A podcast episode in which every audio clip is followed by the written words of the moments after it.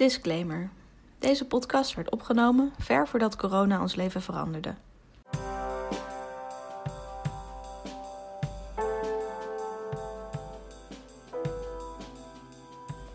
Welkom bij Boekmakers, een podcast over boeken waarin geen schrijvers aan het woord komen en geen enkel boek inhoudelijk wordt besproken. Wij spreken met alle andere mensen die betrokken zijn bij het maken ervan. In deze aflevering spreken we met Iris Meijer, medewerker bij Linnaeus Boekhandel en oud-panellid van het De Wereldrijd Door Boekenpanel. We praten met haar over hoe het is om in een zelfstandige boekhandel te werken. Hoe je ervoor zorgt dat mensen naar je winkel blijven komen, nu steeds meer mensen online bestellen. En we blikken terug op haar deelname aan het DWDD Boekenpanel. Je luistert naar Boekmakers. Ik ben Shanna. En ik ben Sophie. En ja, wij houden allebei erg van lezen. En we hebben, ik heb Nederlands gestudeerd. En ik heb literatuurwetenschap gestudeerd. Daarna heb ik bij een aantal uitgeverijen stage gelopen en gewerkt. Ik niet. maar jij hebt op een andere manier ook wel veel te maken met boeken. Zeker. Ik uh, werk in de Bali en uh, daar doen we ook veel met boeken. En um, ja, we vonden het eigenlijk jammer dat als, als het over boeken gaat, dat het altijd de schrijvers worden geïnterviewd. Terwijl er zoveel andere mensen zijn die um, heel belangrijk zijn in het maken van een boek. En die eigenlijk ja, bijna nooit aan het woord komen, terwijl ze allemaal hele leuke en interessante verhalen hebben. Nou, daarom deze podcast. De wondere wereld achter de schrijver. Precies. Daarin is het dus de bedoeling dat er uh, geen schrijvers aan het woord komen. En ook eigenlijk bij voorkeur geen enkel boek inhoudelijk besproken wordt. Maar dat we dus met alle andere mensen spreken die betrokken zijn bij het maken van boeken. En uh, vandaag hebben we een uitmuntende gast, zou ik wel willen beweren. Zeker, je voert de spanning wel op. Maar uh, we zijn heel blij uh, dat we hier mogen zijn, Iris Meijer. nou, uh, meteen in paniek. Meteen in paniek. Ik krijg meteen heel warm. Nee, heel fijn dat jullie er zijn en dat ik hier mag zijn, bij jullie. Ja, nou ja, we zijn, we zijn te gast in de, in de kelder van Linnaeus Boekhandel, waar jij werkt. En uh, ik, heb, uh, ik heb je geprobeerd te researchen, maar dat was zo makkelijk nog niet. Dus uh, het Oeh. grootste deel van mijn informatie is gebaseerd op jouw LinkedIn-profiel. Oh, gut. en je hebt daar wel een mooi verhaaltje van gemaakt. Ja, ik heb daar een prachtverhaal van gemaakt. Want ik kon daar lezen... Of, nou, ik weet niet of ik dat daar heb gelezen of in het enige interview van Boekblad dat ik uh, van ja, dat was mijn moment of fame. Ja, ja nou, dat was een pracht van een interview.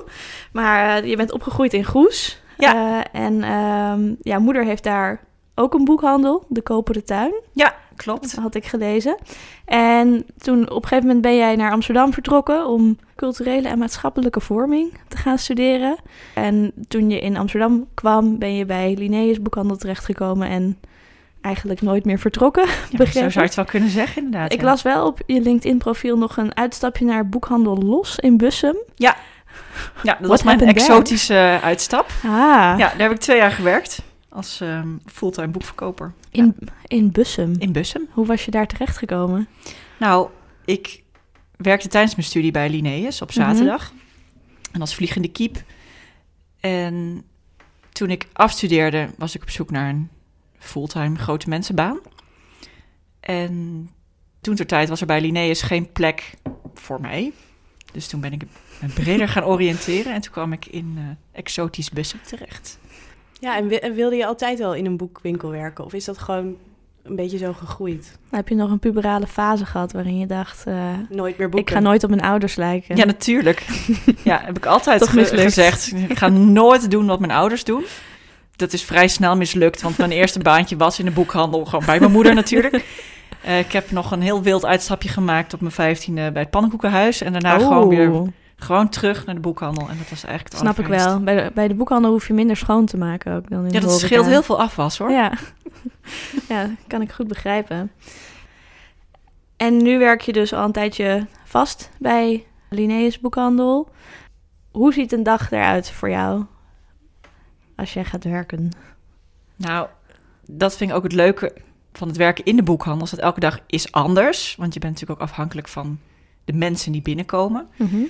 Maar uh, naast alle uh, dagelijkse zaken in de winkel ben ik ook uh, verantwoordelijk voor de inkoop van de Engelse titels. Um, een deel van de Nederlandse en vertaalde fictie en non-fictie voor grote mensen. En hou me- grote voor grote mensen, ja. En ehm, ik hou me ook bezig met de organisatie van de Week van het Korte Verhaal. Dat is eh, altijd in februari. Die hebben wij opgericht een aantal jaar geleden. En daarnaast eh, ben ik ook ja, coördinator. Het klinkt allemaal heel wild.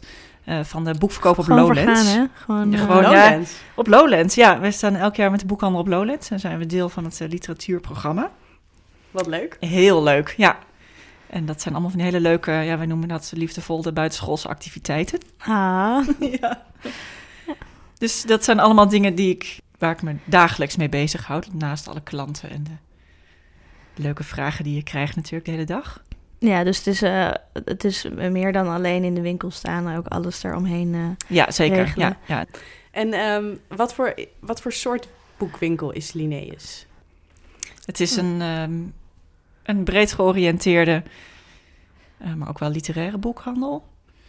Ehm, we zijn een zelfstandige boekhandel ook, dus wij zijn geen onderdeel van een keten of een concern. Dus wij bepalen echt helemaal zelf wat we inkopen en wat we doen. En dat maakt het, vind ik, hier heel erg leuk. Ehm, Ja, wat, wat, wat een zelfstandige boekwinkel, wat, wat, wat is dat precies? Hoe is dat anders dan in een concern?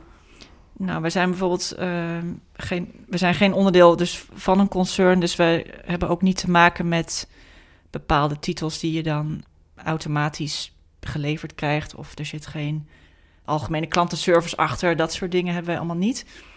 Dus wij doen echt alles zelf. Dus we beheren onze eigen website, beheren het eigen assortiment. Dus dat is in die zin vind ik dat heel spannend, omdat je ja, het echt helemaal zelf moet bepalen. Maar juist dat is de uitdaging. En hoe werkt dat dan? Als je met, ga je dan met zo'n uitgever koffie drinken? Of eh, heb je meetings? Of... Ja, we gaan ehm, sowieso een paar keer per jaar naar de inkoopbeurs. Dat eh, was voorheen altijd in Houten. En dan staan daar dus tientallen tafeltjes, kraampjes met veel uitgeverijen. Die daar dan, hun, hun aanbieding presenteren. Wij bereiden dat voor, dus we krijgen dan van tevoren, weken van tevoren krijgen we aanbiedingsfolders binnen. Dus dan zie je wat er allemaal verschijnt. En dan gaan we vast kijken van, goh, wat willen, willen we inkopen? Hoeveel willen we daarvan inkopen? Dat doen we altijd wel heel secuur, ook met meerdere mensen. Kijken we ook, goh, wat heeft het vorige boek van deze auteur gedaan? Of oh, is dit een boek van een debutant die nu past? Of willen we iets groters hiermee? Willen we een presentatie? Eh, nou, dat soort dingen. En nou, die ehm gedachten gaan we dan eh, bespreken tijdens zo'n zo'n aanbieding. Dus het is eh, en een heel goed moment ook om iedereen weer even echt te zien. Het zijn natuurlijk ook gewoon hele fijne contactmomenten, want veel uitgevers, ja, die spreek ik dan via de mail of via de telefoon, Mhm. maar niet per se face-to-face.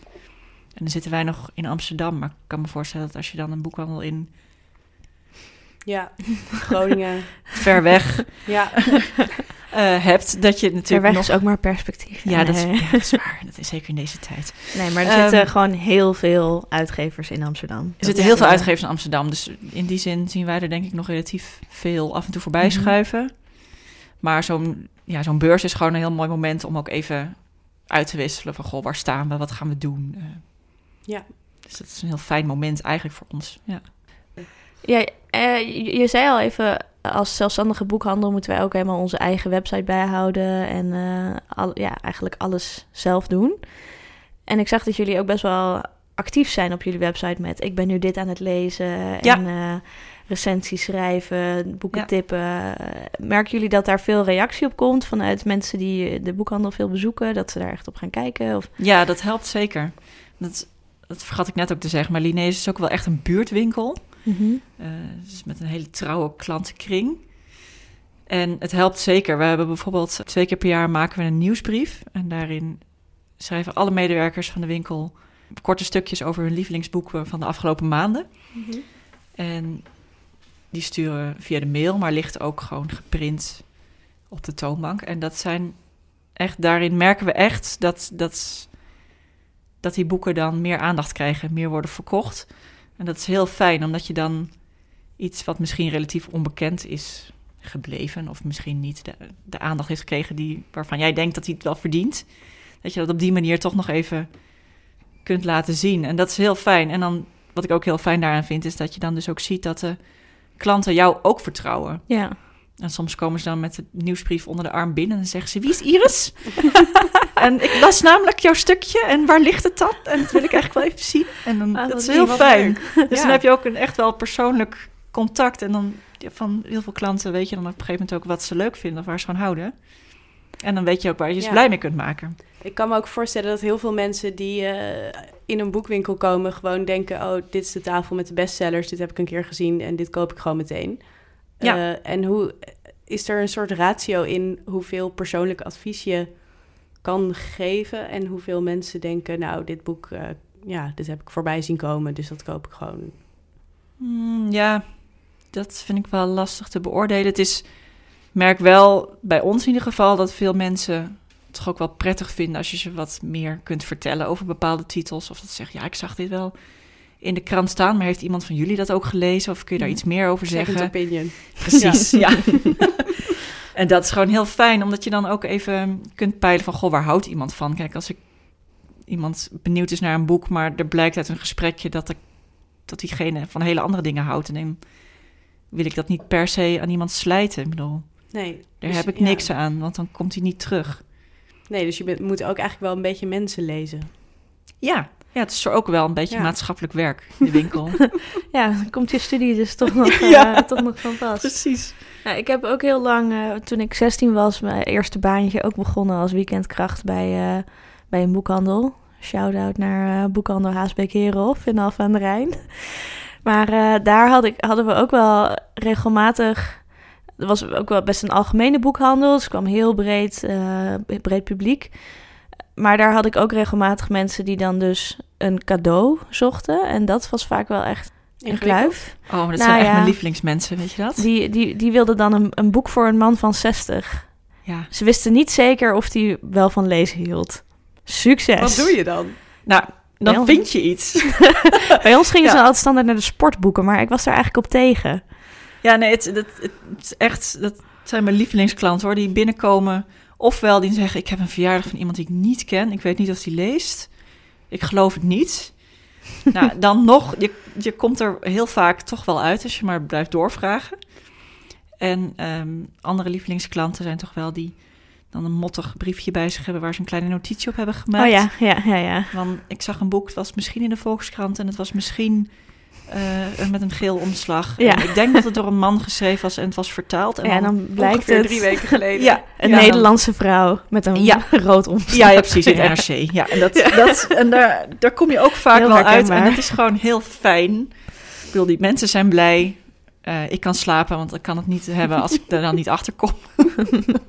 Wordt het dan ook echt zo'n team effort? Bij ons werd er dan zo Ja, ja. iedereen bijgeroepen van... Heb jij hier misschien iets over gehoord? Ja, ja, zeker. Ja, het thema was ongeveer dit. Ja, mouwen worden opgestroopt, de pupillen wo- worden groter. Iedereen gaat zich ermee bemoeien. ja, maar dat is juist heel leuk. En dat is de uitdaging. Ik bedoel, dat maakt het ook leuk om in de winkel te zijn. Want anders sta je alleen maar in te pakken, af te rekenen. mhm. En hoef je niks te zeggen. En heb Dat je ook dan- een soort eh, missie om eh, eh, een heel obscuur genre onder de aandacht te brengen? Het korte verhaal. Zonder dat mensen nou ja, merken. obscuur. Ja, nou inderdaad, het korte verhaal. Dat was wel een beetje een ondergeschoven kindje. Eh, of was, ja, soms is, dat nog, nog- is dat het nog steeds. En wij hebben een paar jaar geleden de Week van het Kort Verhaal opgericht... door eigenlijk Ja. in eerste instantie gewoon een paar bundels plat te leggen... met een, met een geprint A4'tje, hoera, het is de Week van het Kort Verhaal erboven te hangen. en die mensen te laten zien, of eigenlijk wilden we mensen laten zien... want het is een heel fijn genre, daar hoef je niet bang voor te zijn. Veel mensen zeggen dan, ja, ik hou wel van lezen, maar niet van korte verhalen. Ik heb liever gewoon een, een, een roman. Terwijl, het- ja, hoe korter, hoe knapper, denk ik altijd. En dat is dan wel zo, dat is heel fijn om zo'n genre dan wat, wat extra Ja. liefde te kunnen geven en Ja. het wat breder. Maar dat is, eh, die, die, die week van het korte verhaal is wel een beetje geëscaleerd, geloof ik, hè? Ja. Misschien moet je even vertellen hoe dat gebeurd is. Nou, ja, dat ging eigenlijk ehm, ja, vrij vanzelf. Ja, dat klinkt een beetje makkelijk en nonchalant, maar ja, het begon dus inderdaad met die paar bundeltjes gewoon plat op tafel. Niemand wist wat de week van het kort verhaal was. Wisten wij zelf ook nog niet. Wisten wij veel. We dachten Welke gewoon, week is eh, het eigenlijk ook weer? Het is altijd rondom 14 februari. Oh, rondom. Ja, het is maar net hoe het valt. eh, ja, oh het, is, eh, het is dus altijd een week. Ja, vandaar de naam. Het is, ja. En ehm, Smart thinking. ja, marketingtechnisch was dat heel handig. Ja. Dus altijd rondom 14 februari, omdat dat World Short Story Day zou zijn. Ja. In Amerika is het namelijk een heel groot genre. En als je dan een kort verhalenbundel mag schrijven, dan heb je het echt gemaakt als schrijver.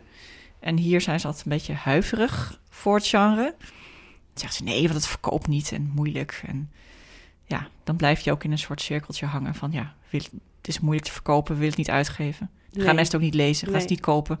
Nou, zo.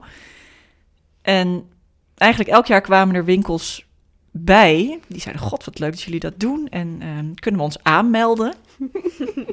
tuurlijk, tuurlijk mag je meedoen, ja. Bij deze ben je aan. Ja, bij deze ben je aangemeld, ja. En we hebben ook helemaal geen promotiemateriaal. We hebben wel een logo en zo, maar het is niet dat we heel fancy posters laten drukken. Maar dat is ook de kracht van de week. Dat iedereen doet wat hij kan en wat hij wil doen. Dus sommige winkels hebben, organiseren hele mooie avonden met eh kort verhalenschrijvers. Er zijn mensen die leggen inderdaad een paar bundels plat. In Gent hebben ze echt een fantastische avond over het kort verhaal, dat stevast uitverkocht is.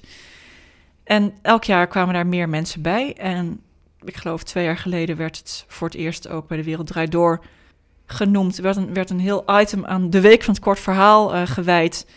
Eh, alsof het de normaalste zaak van de wereld was. En nou, wij hebben echt dat met eh, warme heerlijk. gevoelens zitten bekijken. en zo wordt het steeds groter en Ja. dat eh, is nog steeds gaande. Volgens mij En wat nu- voor, wat voor eh, proporties heeft het inmiddels in eh Linnaeus boekhandel aangenomen? Nou, we organiseren eigenlijk elk jaar ook wel de lange avond van het korte verhaal. Dus Goeie naam, goeie naam. Goeie naam, hè? Ja. En dan hebben we meerdere auteurs die iets vertellen over hun bundel of ook voorlezen.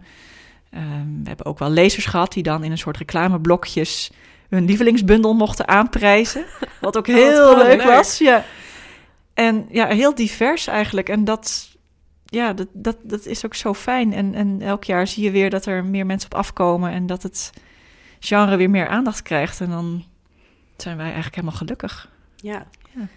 Ja, want eh, dit is eigenlijk al een ding, de week van het kort verhaal. Je vertelde over Lowlands. Jullie organiseren best wel veel activiteiten rondom de boekwinkel. Ja. Hebben jullie daar een soort lijn in? Of is het gewoon, oh, dit lijkt ons leuk, laten we dat doen? Hoe gaat zoiets?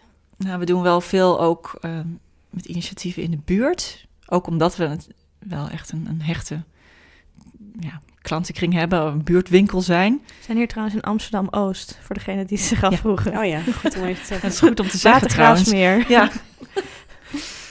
Dus ja, we kijken ook gewoon per project wat bij ons past. ehm, of het past in wat we verder allemaal doen. Of we er tijd voor hebben, ook op dat moment. Wat was het leukste evenement van, eh, van het afgelopen jaar? Waar, waar heb je het meest plezier aan beleefd? Oeh.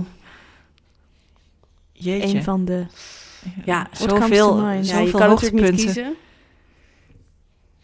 Oh, mag ik er later even op terugkomen? Ja, we hebben zeker. echt heel veel gedaan. Moet ik even weer eh, over nadenken. Ja. Nee, ik was aan het overwegen of ik een, eh, Ja, ik zag jou bruggetje, denken. of ik een bruggetje wilde maken of nog een soort vervolgvraag hierop wilde stellen. Maar ik ga denk ik toch voor de vervolgvraag. Oké. Kun je ondertussen nog even nadenken over een eh, leuk event van het afgelopen jaar? En dan gaan we daarna voor het bruggetje. Want jullie organiseren ook best wel vaak avonden met schrijvers of rondom misschien eh, om boekpresentaties. Is het dan zo dat jullie daar de uitgeverij voor benaderen? Of dat de uitgeverij tegen jullie zegt: Goh, dit is iets leuks, misschien kan dat bij jullie? Of hoe gaat dat? Allebei eh? eigenlijk. Het is eh, soms inderdaad zien we wel in zo'n aanbiedingsfolder van... Oeh, eh, deze auteur komt met een nieuw boek. Die woont toevallig bij ons in de buurt. Of het speelt in Amsterdam-Oost. Dat zijn Mhm. natuurlijk hele fijne haakjes eh, die we kunnen gebruiken dan... om zo'n presentatie hier te houden. En soms inderdaad is benadert de uitgeverij ons... omdat zij het leuk vinden om het hier te organiseren... of dat de auteur dat heeft gevraagd. Dus het is ook per titel weer heel verschillend.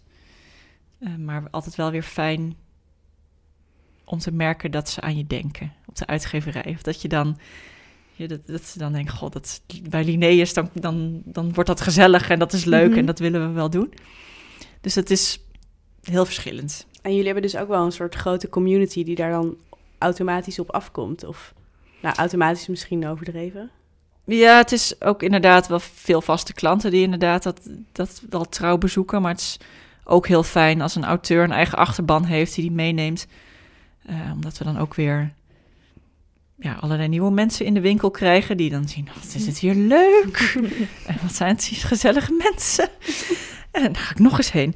En dus het is heel leuk om dat te mixen, zeg Ja. maar. Dat je het en voor, een feestje organiseert voor je eigen klanten, maar ook dus iets fijn kunt ehm, hosten eigenlijk. En is het altijd, altijd makkelijk om genoeg publiek te krijgen? Of heb je soms ook wel dat je denkt, oei, eh, de, de auteur komt er zo aan en ik weet eigenlijk maar van vijf mensen dat ze komen. Ja, bij sommige... Of moeten alle medewerkers dan verplicht blijven? Nee, niet verplicht, nee. nee, het is, ja, er zijn ook lezingen die, ehm, die wat minder goed bezocht worden, helaas. Maar ja, dat, dat, soms is daar een aanwijsbare reden voor. We hebben wel eens een, een, een avond gehad, toen bleek een of andere WK-wedstrijd gevoetbald te worden. Ja. Waren we even vergeten. oh ja. Ehm, en soms regent het te hard en soms is er geen aantoonbare reden voor. En dan Ja. is er Ja. gewoon iets minder animo voor. Kennen we bij de Bali ook dit soort problemen? Ja, het is natuurlijk altijd spannend. Ik Ja. bedoel, dat de mensen komen ook als ze zich hebben opgegeven. Ja, dat is ook Ja, nog een vraagker. Ja. En hebben jullie ook wel eens gehad dat, er, dat jullie iets hadden georganiseerd wat zo overdonderend eh, succesvol was dat je de- heel veel mensen moest teleurstellen? Of- Ja, dat komt ook voor. Ja, we hebben, nou ja, onlangs nog hadden we een avond met Auke Kok over de biografie van eh, Johan, over Johan Cruijff. Ja, Daar was natuurlijk heel veel om te doen om Ja, het boek. heel veel wat dan? Ehm, ja, er stond, er was een, stond een passage in waar eh, de Johan Cruijff Foundation het niet helemaal mee eens was. Eh, dat werd toen een... Iets met geld, een toch? Ja, er werd gesuggereerd dat, eh, dat Johan Cruijff zelf geld kreeg. Via de foundation, ja. En dat vond de foundation niet prettig, om het zo maar te zeggen. Eh, dus die wil het boek uit de handel. Dat is niet gebeurd. We hebben wel inlegvellen Ja, in de boeken geschoven met een rectificatie daarop. Maar goed, we zitten ook... Ik bedoel, dat gaf natuurlijk extra aandacht, maar we zitten ook in Amsterdam-Oost. We, zaten, we zitten vlakbij het oude stadion De Meer, een soort Ja. van heilige grond. Johan Cruijff is een god, natuurlijk. ja. Dus het waren eh, gewoon zes factoren Ja. die... Auke Kok is een buurtgenoot. eh, dus dat zijn allemaal factoren Ja. die, die meespelen. En nou, dat, dat, dat hadden we wel vier keer de winkel kunnen vullen, denk ik. Hebben jullie dan wel eens overwogen om te zeggen, nou dan gaan we een zaaltje huren en dan zeggen we de boekhandel Linnaeus eh presents. Eh, ja, tuurlijk. Ja, dat ehm, is ook wel eens gebeurd. We hebben bijvoorbeeld ook wel eens een hele leuke avond eh, georganiseerd in Studio K. Dat was dansen met debutanten. Dat was heel fijn. Zijn we echt goed met de namen? Ja, Leuk, hè? ja. Dat is onze marketingafdeling. Ah. Die werken met z'n vijven fulltime. Ja, zeker.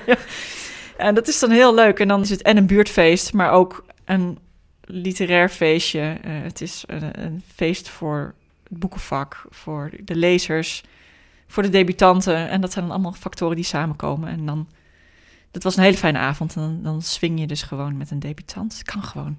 Jeetje, Kan zo dichtbij. Zo dichtbij, in het echt. Ja.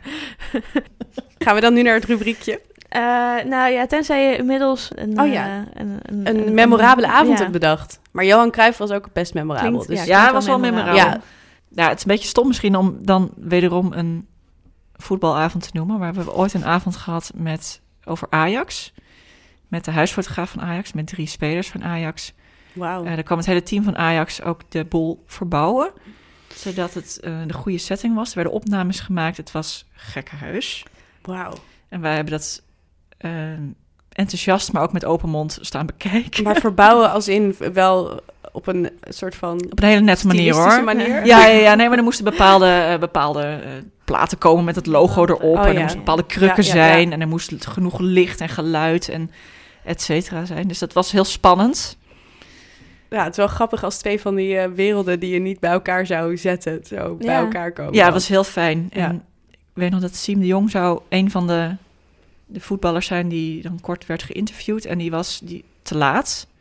Dat wisten we van tevoren. Dus die hele winkel zat vol eh, mensen opgeprakt, schouder tot schouder. En toen ergens ver weg aan de deur, na twintig minuten, werd er zo heel zielig geklopt. Dan stond hij zo te zwaaien voor de deur. Alsof je er niet meer in zou Ja, mogen. precies. Ah. Dat hij bang was dat niemand zou weten dat hij op een van die krukken moest zitten. Dus ehm, dat was, ja, het was ook een hele fijne avond. En dat was ook, nou ja, de- ook dat hadden we denk ik wel acht keer kunnen herhalen.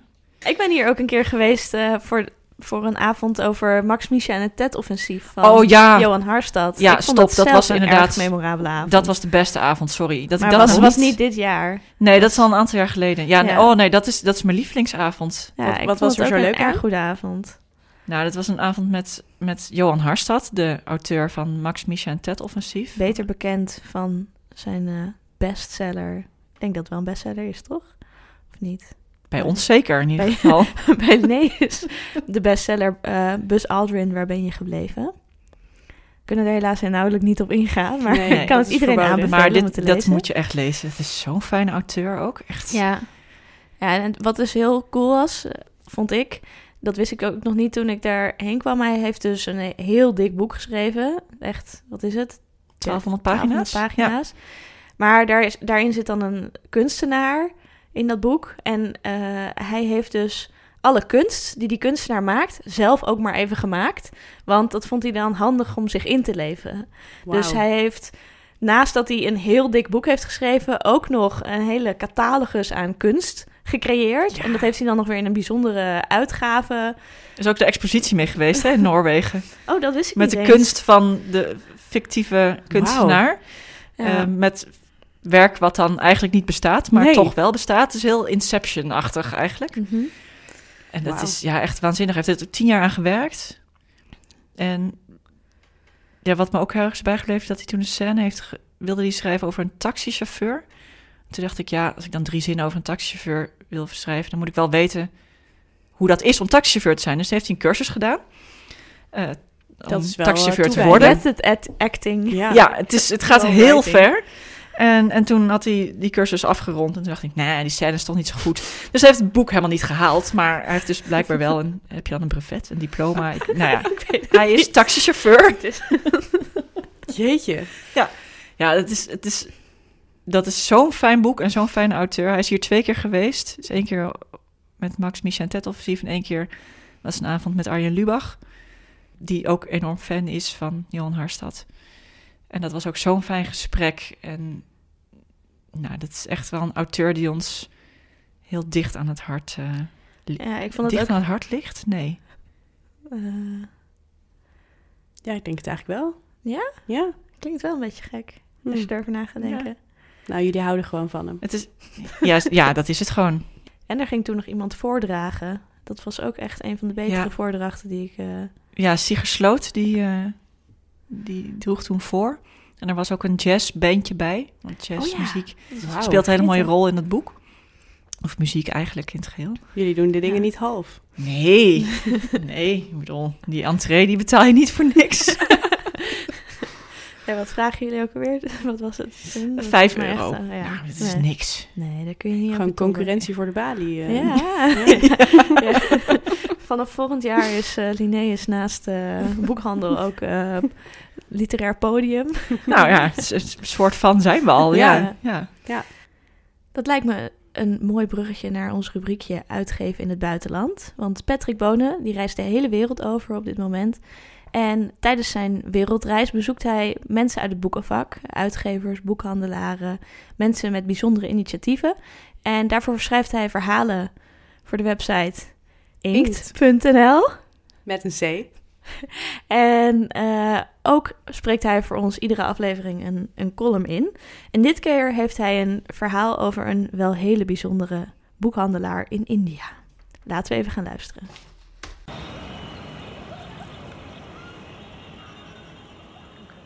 Het is 2001 als in de hoofdstad van de provincie Sikkim in Noordoost-India de bekende boekhandel Rachna Boek zijn deuren na 13 jaar heropent. Goedemorgen, roept een oud dametje naar Raman boekhandelaar in India. Wat fijn dat de boekhandel weer open gaat. Dat vinden wij ook, roept de jonge ondernemer terug. Zijn opa en vader sloten de boekhandel in 1988 omdat boeken niet meer genoeg geld opleverden. En hoewel dat in principe nog steeds zo is, kiest Raman er toch voor om de winkel te openen.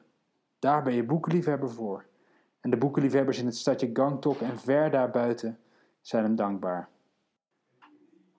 Er is wel veel veranderd sinds de dag dat hij de winkel nieuw leven heeft ingeblazen. Want hoewel de boekhandelaar nog steeds gewoon boeken verkoopt, is hij inmiddels meer dan een boekverkoper en is hij zelfs een bescheiden beroemdheid in India. Hij staat bekend als de Boekman. Hij wordt uitgenodigd als spreker voor literaire festivals en zijn winkel komt voor in menig bookstores in India you must visit before you die lijstje. Boeken verkopen is niet meer genoeg, legt hij uit. Ik neem het op tegen Amazon voor de verkoop en Netflix voor de entertainment. Je moet meer doen tegenwoordig. En dat doet hij. Naast zijn actieve leven als ambassadeur van boeken en lezen begint hij een café onder zijn boekhandel. Café Fiction. Iedereen heeft soms zin in een goede kop koffie, zegt hij lachend. En soms kopen ze dan ook nog een boek. En daar stopt het niet.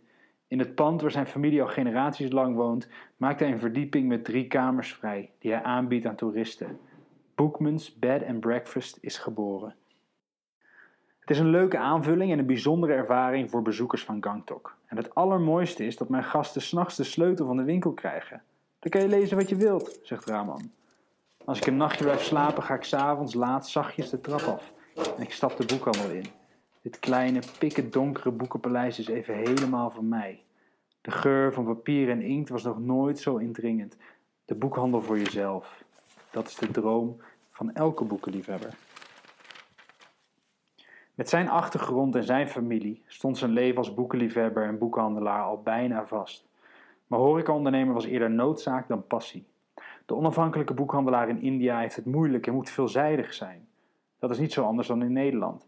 Want terwijl je boekhandel koppelen aan een bed and breakfast misschien niet zo vanzelfsprekend is, zijn er de laatste jaren genoeg boekhandelaren koffie gaan verkopen.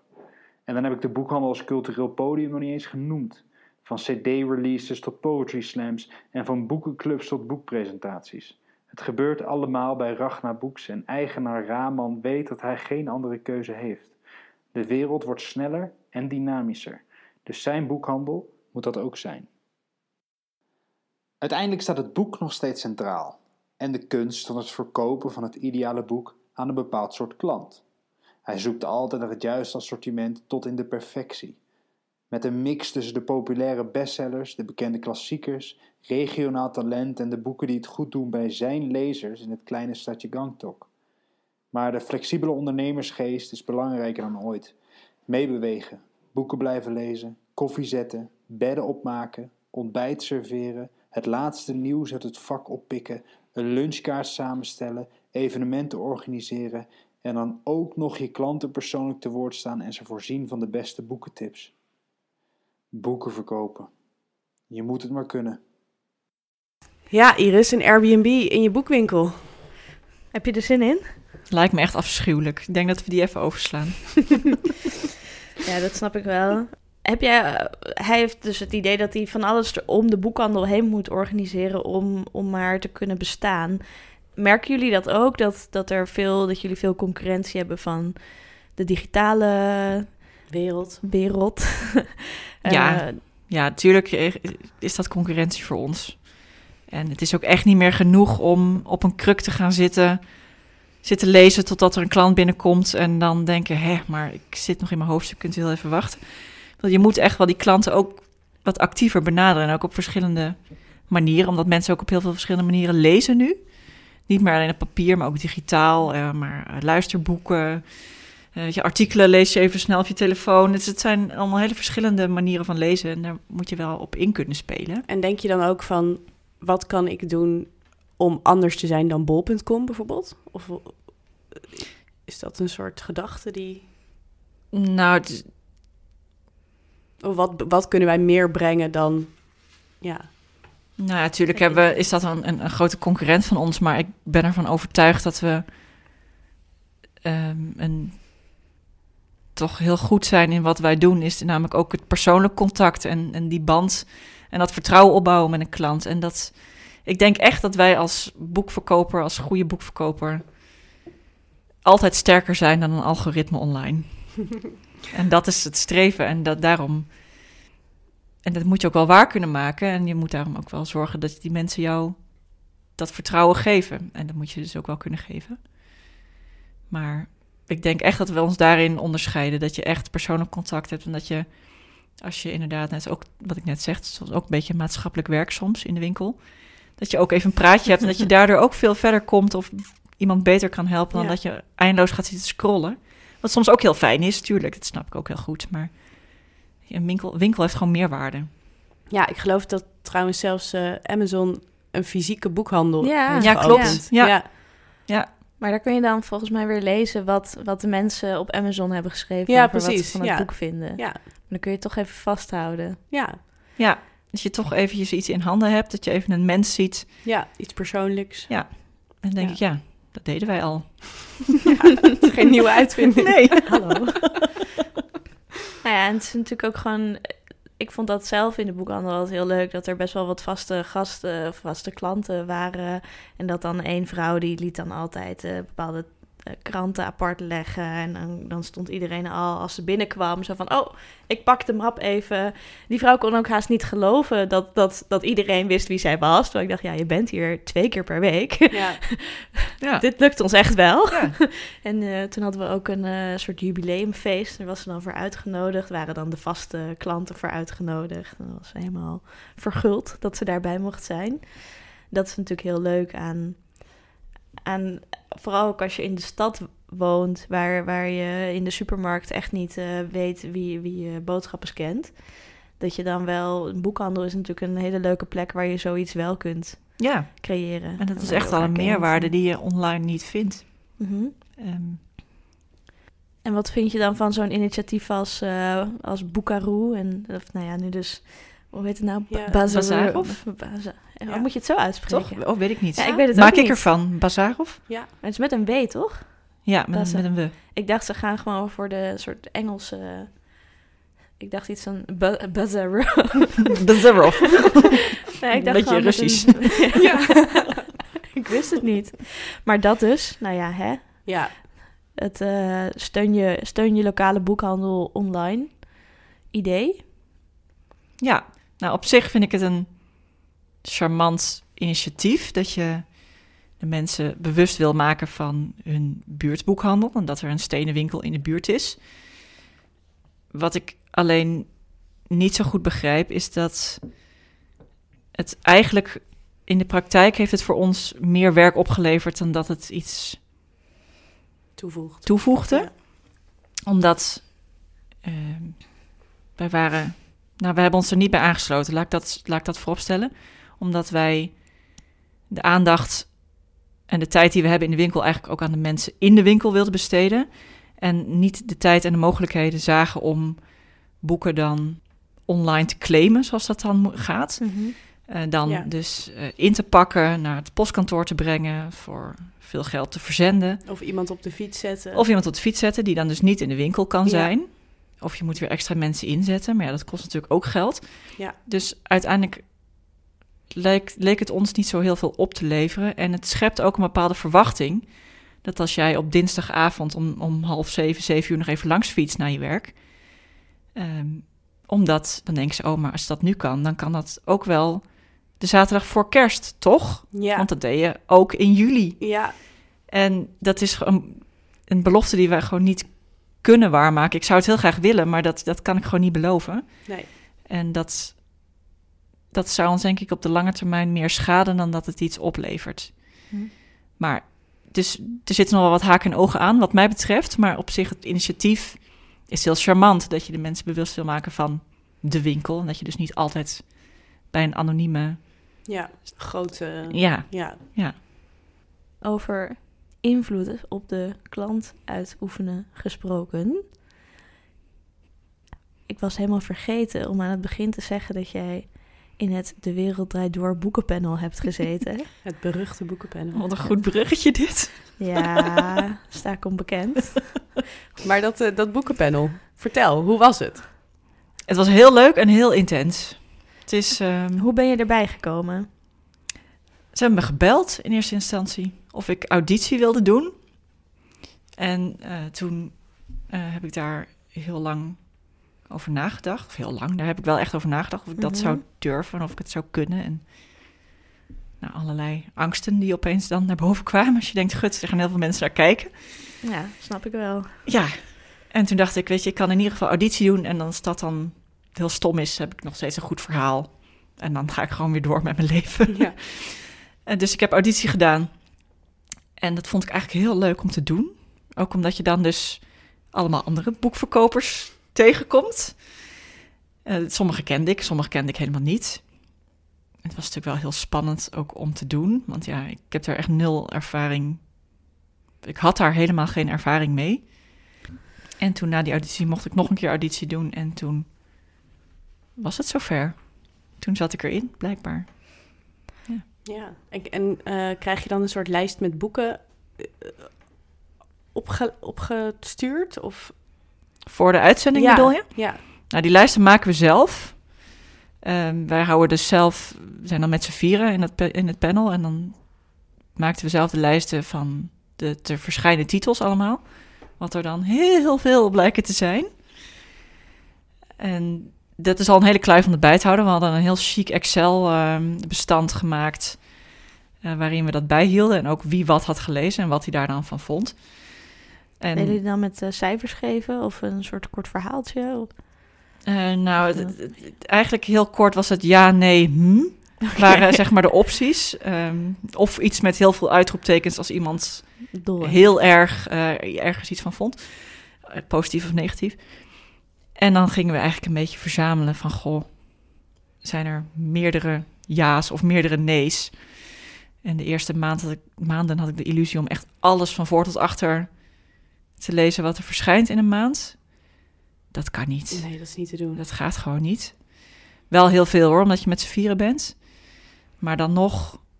Je wil misschien ook nog een keer met je vrienden. a- Nou, die heb ik een jaar niet gezien. Heb je nu nog, heb je ze nog over? Of, eh? Ja, ja. Na een jaar eh, mocht ik weer naar buiten. Bleek de wereld gewoon nog te bestaan. Ja, voelde dat echt zo? Dat je, dat je hele leven daar wel door werd overgenomen op dat moment? Ja, voor mij toch wel inderdaad. Omdat je zo... ehm, ja, eigenlijk is het een fulltime, meer dan een fulltime baan op zich... om dat voor te bereiden. Want je wil dat Mhm. goed voorbereiden. Een beetje beslaagd in ijs komen. Maar goed, ik werk... Ik heb ook nog een, een andere baan. Een, gewo een gewone baan, wou ik zeggen. Maar ik, ik sta gewoon in Ja. boekhandel de hele week. En ja, wat ook heel mallig is aan de situatie... is dat je het er niet over mag hebben wat je van iets vindt. Omdat Oh, je ja. natuurlijk geen voorkennis mag laten zien. Geen Oh. spoilers. Dus je Dus- mag ook niet met je collega's zeggen van... Nee. Oh, ik ben nu in dit boek bezig. Nee. Wat vond jij daar eigenlijk van? Nee, mocht ik niet mag zeggen. je wel vragen, wat vond jij daar eigenlijk Ik van? mocht dat wel En vragen, zij je mochten dat niet aan hmm, mij vragen. hmm. Ze mochten het wel vragen, maar ik mocht er niet op ingaan. Oh, wow. Omdat het echt, eh, ja, je mag gewoon niet met voorkennis handelen. Dus ik mag niet zeggen, nou, dit vond ik zo goed. Nee, en het is natuurlijk dat boekenpanel heeft best wel veel invloed. Dat is Ja. gewoon zo, wie er ook in zitten. Ehm, Ja. Het is gewoon, als een boek in de wereld draait door zit, nou, dan is het gewoon niet aan te slepen. Dus ik snap wel dat, dat, dat die voorzichtigheid, om, het maakt ook gewoon heel veel uit wat Ja, er en het- uitkomt. Ja, en het is, je wil natuurlijk geen oneerlijke concurrentie ehm, Nee. veroorzaken. Dus het is natuurlijk niet eerlijk dat de, de winkels die dan in dat panel zitten... Alvast, eh, alvast kunnen stiekem- inslaan. Ja. Omdat je weet, nou, dat is geen grote oplage of, Ja. weet je, of zoiets. Dat is natuurlijk niet eerlijk, want dan, dan belemmer je een andere boekhandelaar... die dat natuurlijk ook wil inkopen. Ja. Dus mijn collega's wisten ook van niks. En dat is heel raar, omdat je dan... ja. Ja, je, Je, denkt, oh... een soort geheim. Ja, het is echt Ja. geheimhoudingsplicht. En dan denk je, oh, dit boek, ik, ik haai het vast even hier, maar als niemand het maar ziet. het is allemaal heel geheim. Dus dat is ook best wel, vond ik best wel ingewikkeld. Ik denk dat het alweer eh, tijd wordt om af te sluiten. Maar voordat we dat doen, moeten we nog even onze laatste rubriek bespreken. Namelijk, wat is jouw favoriete herinnering van het boekenbal? Want het is dus mijn grote, grote droom om een keer naar het boekenbal te mogen. Mensen, horen jullie dat? Ik wil heel graag een keer naar het boekenbal. Maar ik ben dus nog nooit uitgenodigd. En ehm, het boekenbal is dus een, eh, een jaarlijks evenement georganiseerd door het CPMB. Waarin eh, ja, bij, aan de vooravond van de Boekenweek heel Boeken Nederland samenkomt om, ehm, nou ja, naar ik heb vernomen, te veel te drinken en te lang te dansen. En eh, nou ja, totdat ik een keer word uitgenodigd, moet ik mij troosten met de verhalen van anderen. Dus daarom ook deze week mijn vraag: Ben jij wel eens op het boekenbal geweest? En zo ja, wat is je favoriete herinnering eraan? Eh, ja, ik ben op het boekbal geweest. Drie keer. Eén keer op uitnodiging maar, hoor, overigens. Ja, er zijn veel favoriete herinneringen. Inderdaad, veel met uitbundig dansen. En ehm, Overmatig alcoholgebruik. ja, kan, ja, tuurlijk, hoort er ook bij. ja, precies. Maar denk je dat het overmatig dansen vandaan komt?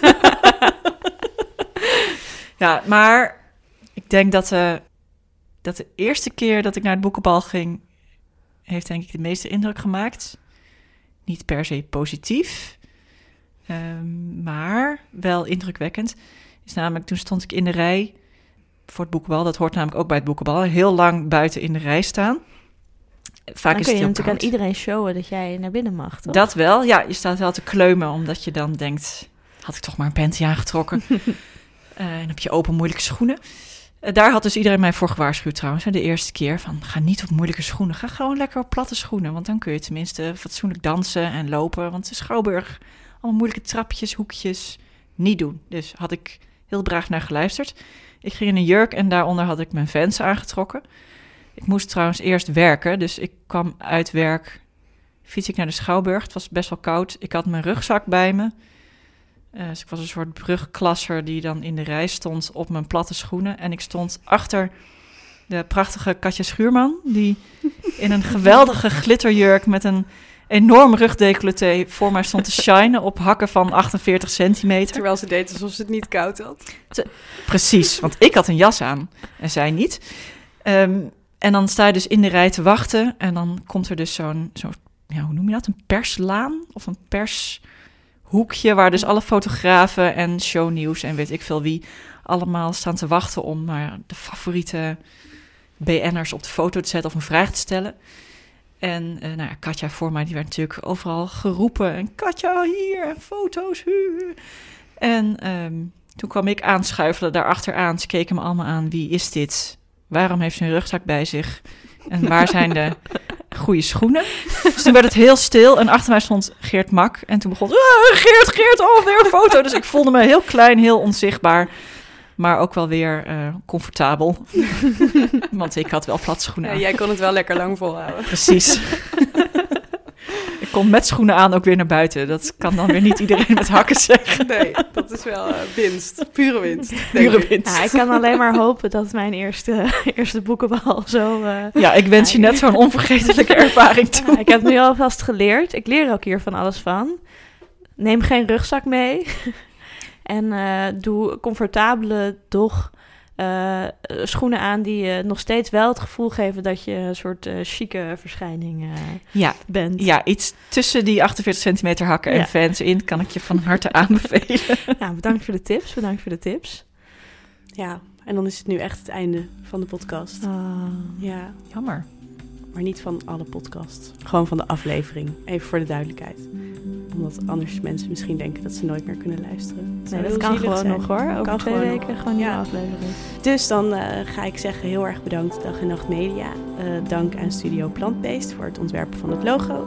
En natuurlijk Iris heel erg bedankt eh, dat we je alles mochten vragen. Zelfs je boekenbalherinneringen. Dank jullie wel. En wil je nou meer lezen over de reisverhalen van Patrick? Kijk dan op inkt.nl, inkt met een C. En volg ons op Instagram, boekmakers. En laat natuurlijk een review achter op iTunes, want dat helpt ons door anderen gevonden te worden. Tot over twee weken. Doei!